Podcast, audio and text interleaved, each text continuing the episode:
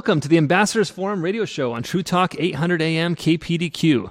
I'm Adrian Toder filling in for Roy this week, and we've got a special show for you today. The reason is that we, on this Christian Apologetics radio show, have an atheist as a guest. Why, would you ask? Would a Christian Apologetics radio show bring on an atheist? Well, the answer is because our mission as a ministry is to help equip Christians to answer the hard questions of life. Today, we've got a heck of a discussion lined up for you. During the next 30 minutes, I'll be having a discussion with a former Christian who is now an atheist. So sit back, take out the popcorn, because this is going to be entertaining. But first, know that the goal of this discussion is not going to be to own our opponent.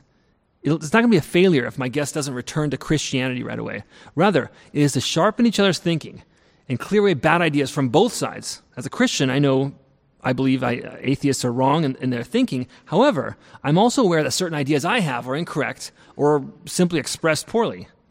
Discussions like this help clear away my bad ideas, and they help me get closer to the truth. And for me, ultimately, that means becoming closer to God.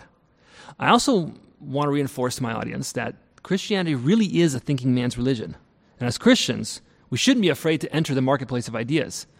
We should welcome it just as the apostles did in the first century. Now, I'd like to introduce my guest. He goes by Justin David, and Justin is not only a good friend of mine, but he also happens to be my cousin. We grew up in the same church, but some number of years ago, he drifted away from the faith and is now an atheist. However, despite this, we've stayed close friends and we've, we frequently discuss these issues. And the main reason I enjoy this so much is that we both take thinking pretty seriously, and neither of us has contempt for the other's opinion. The discussions we have are usually deep, they're meaningful, they can even get heated, but we always end up on friendly terms because we know we've got each other's best interests in mind. So, with that introduction, Justin, thank you for coming on the show. It's so good to be here. And on a personal note, the stereotype that Christians kick out anybody that no longer believes like them is something that you and other people in my family have broken. Uh, we've remained friends, and that part of it has been very valuable to me and to my life. And I think that as Christians, that's something that we definitely need to be doing. For Why don't you take a minute and just kind of describe uh, to the audience what, what your deconversion was like? What is it that made you question your faith and ultimately leave? Um, the way I became without God, let's say. Um, as, um, as you know, that I grew up in the faith and I grew up in church, and our grandfather was an evangelist and a pastor.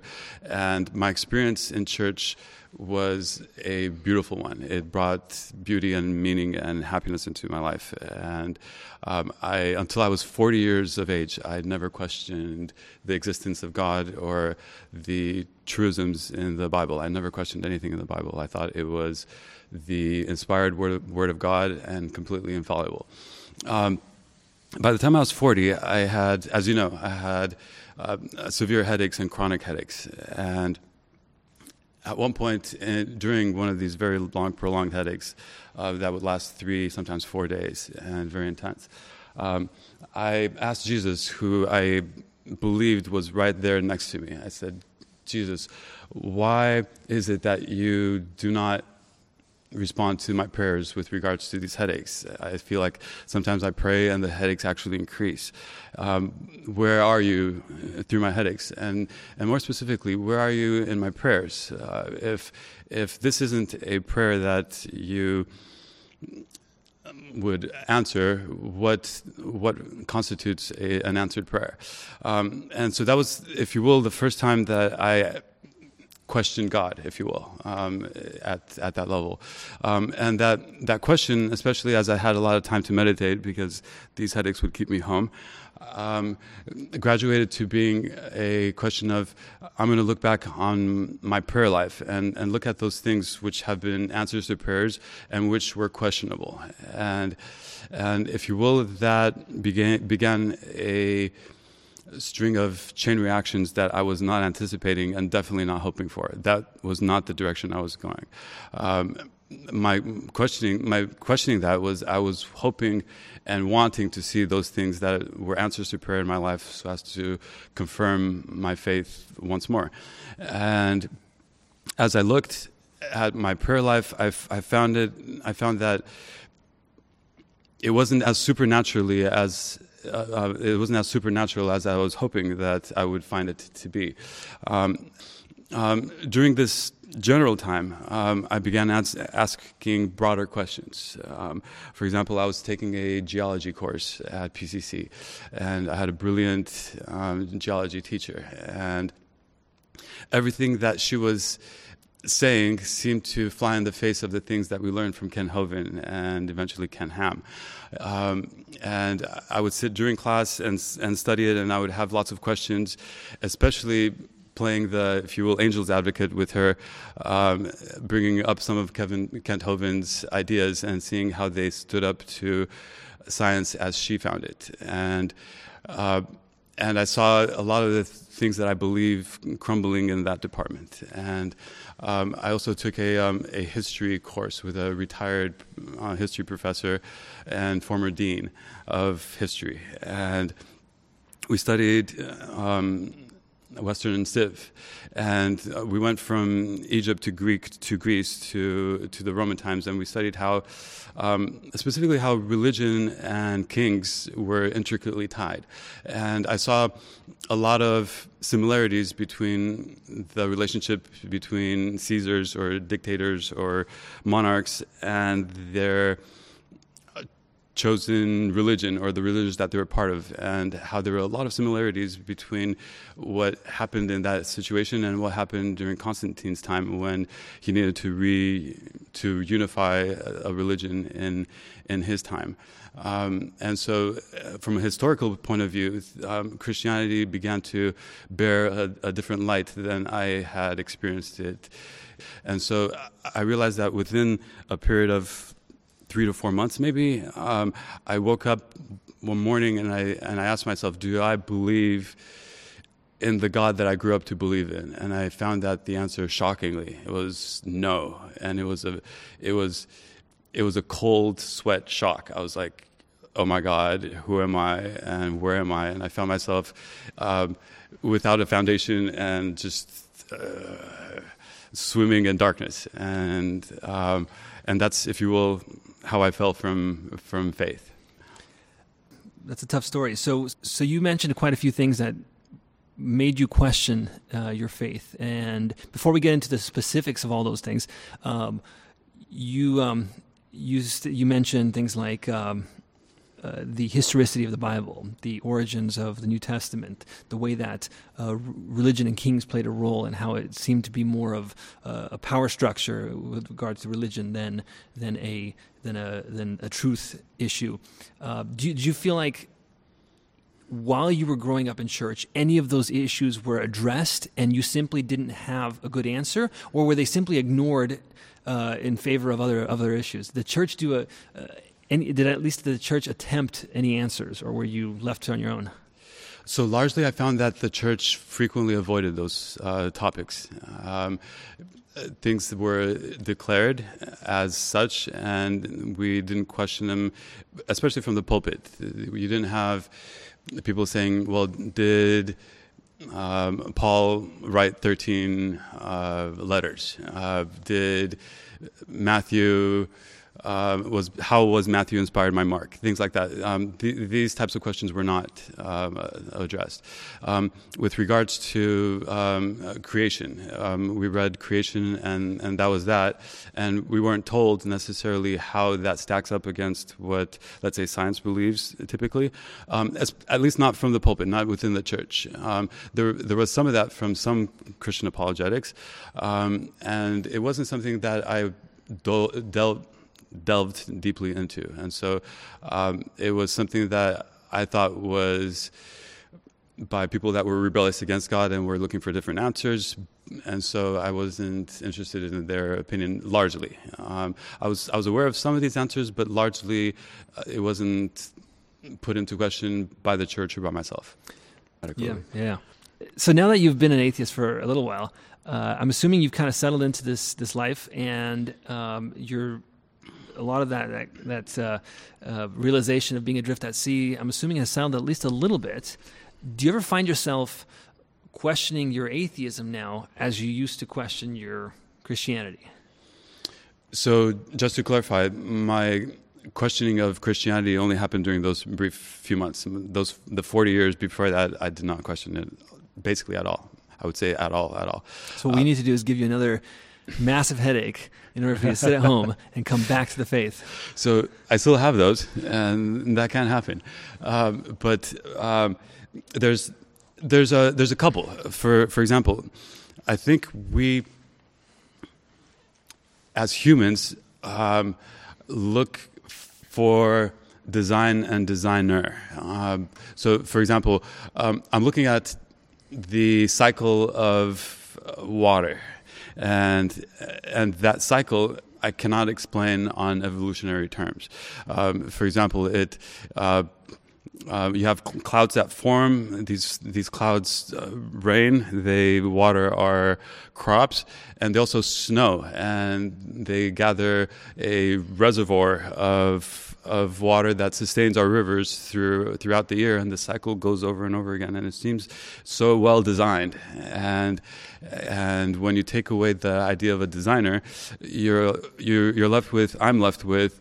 Um, how is it that this seems to be designed so purposely? Uh, it looks like it's on purpose. So, so I have I have doubts that look like that. For example, um, with regards to happiness in life, I found that I was a little bit happier before this, and I was a lot happier before before before this, and um, I find that Christian community um, and the organized effort to better the lives of uh, members within the church. Um, if I can uh, quote something from uh, Paul, where he says, "Encourage one another unto good works." Um, having that kind of a community, I feel, is so worth it and so strong and so life giving to to the individual and to the society. I found I found a lot of value in that, and so um, that that wouldn't that doesn't constitute something that is a doubt um, on my part as much as it constitutes a good argument for Christianity.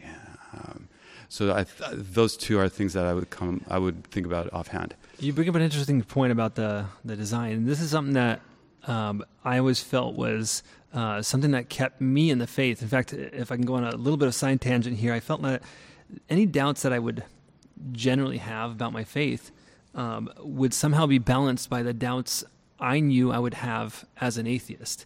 So I imagined in my mind these scales where, on one hand, is the the questions, the unanswered questions I have about my Christianity, and on the other side is the the the unanswered questions I would have as an atheist uh, or as a, just simply an unbeliever.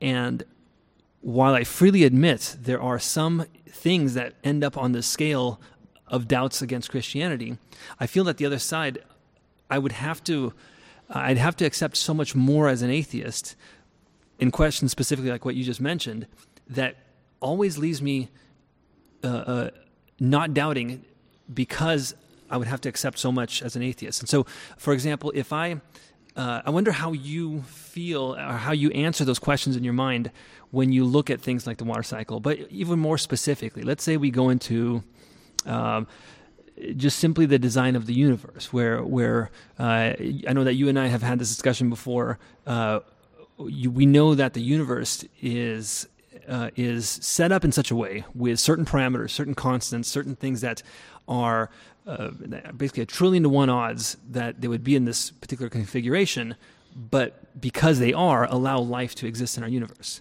And we look at that just like the water cycle, but if you think of gravity, if, if gravity were a millionth of a percent different, you could not form the universe as we have it that would allow life. That and I think a dozen, at least a dozen other constants, where we look at this universe and think, well, shoot, in order for, for me to reject the faith, me, Adrian, I would have to say those things just happen to be that way. And that, that, that for me lies on the other side of the scale as such a giant rock, as such a giant doubt uh, uh for me in atheism that it keeps me keeps my, my faith in Christianity so, so much stronger.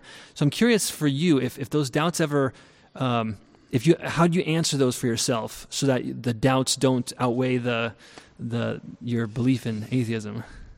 First of all, that's a brilliant question, and and the way and I've asked myself a version of this question, and um, uh, one of the things that I have not done is I have not eliminated the possibility that there is an intelligent designer. Um, I've what I what I have done is that I've through my through my research I've I have found no good argument for the existence of the biblical Jehovah, um, and uh, if I if I want to broaden that, um, no good uh, and reasonable arguments for the other religions that that I've come into contact with or studied at any any rate. Um, so the so my claim at this point hasn't come to uh, to be there's absolutely no higher power or possibility of one, um, but it's it's more as far as where where I feel my beliefs are are more foundational is that the theism, the the idea that we know God and what He thinks and says, um, are a lot farther from reality than the, or, or even possibility than the idea that there was a designer. So back to my question then: How if if you're faced with certain issues like like the design uh, of the universe, uh, yet you've you have to somehow f- remain in that camp of there's no good evidence for a designer. What does that qual? What, what would what would the design argument qualify for as for you? So I think I will know it when I see it. Um, the I, I, definitely want to study the issue more, and I, I want to say that I don't know. I can't claim that there isn't enough evidence. I, I want to say that I haven't seen that evidence, and so and so I'm, I'm obviously open to the idea. Uh, but is there a designer? So, but how I deal with it is, I our minds naturally look for explanations, and even if they're fictitious uh, explanations, it'll it'll look for. Um, I, I, compare it with seeing faces and everything. We we see faces in certain designs. We see a man in the moon. We see faces on cars, and some of them are designed to for you to see a face. But um, I don't think that's the that's God trying to show us uh, faces in other things. It's just this is how we what we look. That's this is our nature, um, and there are some evolutionary explanations for why people look for faces in in the forest. But um, so with regards to design, um, it can it can be that we naturally look for and try to even imagine a design when we see something that's uh, let's say random. Um, again, with with with the cycle of water, I cannot find it random at this point. Um, but I would. Uh, I would um, categorize that for myself as one I haven't heard both sides well enough, especially the the if you will scientific slash atheist side, um, and I, I, haven't studied enough to where I, am going to say, hey, this is really shaking my quote faith in atheism. well, then there's there's time for that still. Then okay. Uh, so with regard to the the the design argument specifically, when I when you're going to hit me where it hurts, aren't you? well, well, that would be no fun if I didn't. Uh, when we when we as Christians use that as an apologetic, what we are saying is not that we we're finding a face what in something that might be a very natural thing, uh, but rather we see clearly a pattern that is that resembles design in every other experience we've had. So, for example, um, when we look at say DNA, we're not look. I mean, we see that it it appears to be a code. Now, it doesn't appear to be like a car appears to have a face. Rather, it appears because it really is. In fact, Bill Gates mentioned that at one point. He said the the, the DNA code is like a computer software, except just more complicated than everything anything we've ever written. And so, as a Christian, I look into that that DNA, and I'm not searching necessarily for the face. It it's so to me, it's so uh, uh, unlike anything that would come about by nature that again I, I find myself doubting my doubts about God and it keeps me in my faith. Um, so so th- that's that's what I wonder, and, and and I and I play I role play in my own head sometimes. What would it like for me to be an atheist? And I find facts like DNA, like the universe, so uncomfortable that I'm not sure how I would handle it. And that's why it's fascinating to, to, to, to discuss with somebody who, who is a, a thinker such as yourself and wonder how, does it does it make you squirm a little bit in your chair? So when we look at the the design, if you will, we look at the fact that it wasn't always so. That um, a million years ago things looked very different, and two million years ago looked very different, and a billion years ago in our solar system things looked very different, and we see a progression and and we see natural forces at play within this progression and and Christians and atheist scientists alike, um, they look at this progression for the last 13.8 billion years ago when we believe the Big Bang happened. And at, at this point, we're trying to imagine what caused the Big Bang? And was it natural or was it supernatural? Um, was there something natural that predates the Big Bang that was created by something supernatural? Um, is it like an egg that we see miraculously turning into a chicken from just blah and we're like man that must have been supernatural god must have done it and we we look at it more deeply and we realize that there was a chicken that laid that supernatural egg and trying to figure out how far back we have to go to figure out what caused that chicken. We literally go back 13.8 billion years ago. That's as far as we can see, and everything behind it, before that, excuse me, is speculative. I always felt that that atheists play a little bit of a of a trick when when when talking about this. Not that you're doing it on purpose, but rather when you're when you're trying to rewind the clock 13 billion years to the Big Bang, you've skipped over some steps that all of us religious people point to as miraculous, and and uh, and say that not only is it not in the realm of possibility that it was natural, but that it's forgive me, almost ridiculous to believe it was. When we say the beginning of life, when we say the, the first molecule that has DNA in it, that's that's uh, you know thousands and thousands of pages long, and there's a code and all these things, and we look at that and say, well, hold on, you don't have to rewind the clock back to the beginning of the universe. You have to rewind the clock to the beginning of life, or some of the transitions that that you you may think happened that look to us not as easy evolutionary steps, but rather miraculous creations we don't. See, uh, I, I find it so hard to imagine that that to to a to a naturalist is just all like, oh, no problem. That's we're looking at chickens all the way back. But somewhere along the line, this this this this first life began. This DNA code was written. All this stuff uh, reeks of natural uh, of, of of supernatural to to somebody like like me as a religious person. Uh, and and I'm I'm curious if, if if any of that feels that way to to you natural explanations, when we study them, arise um, out of things that we formerly thought were were miraculous. And and it's true; these things continue to smack of miraculous, even in my mind. But I've I've learned that nature can be explained naturally. Um, the more I've studied it, and I think I think that would be my, my answer to your question.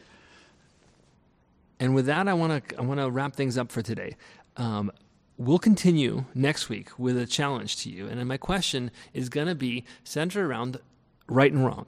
How it is that you decide and you know what, what what is right and wrong. How do you ground morality? We'll continue there next week. In the meantime, it's been a pleasure. This has been an excellent conversation.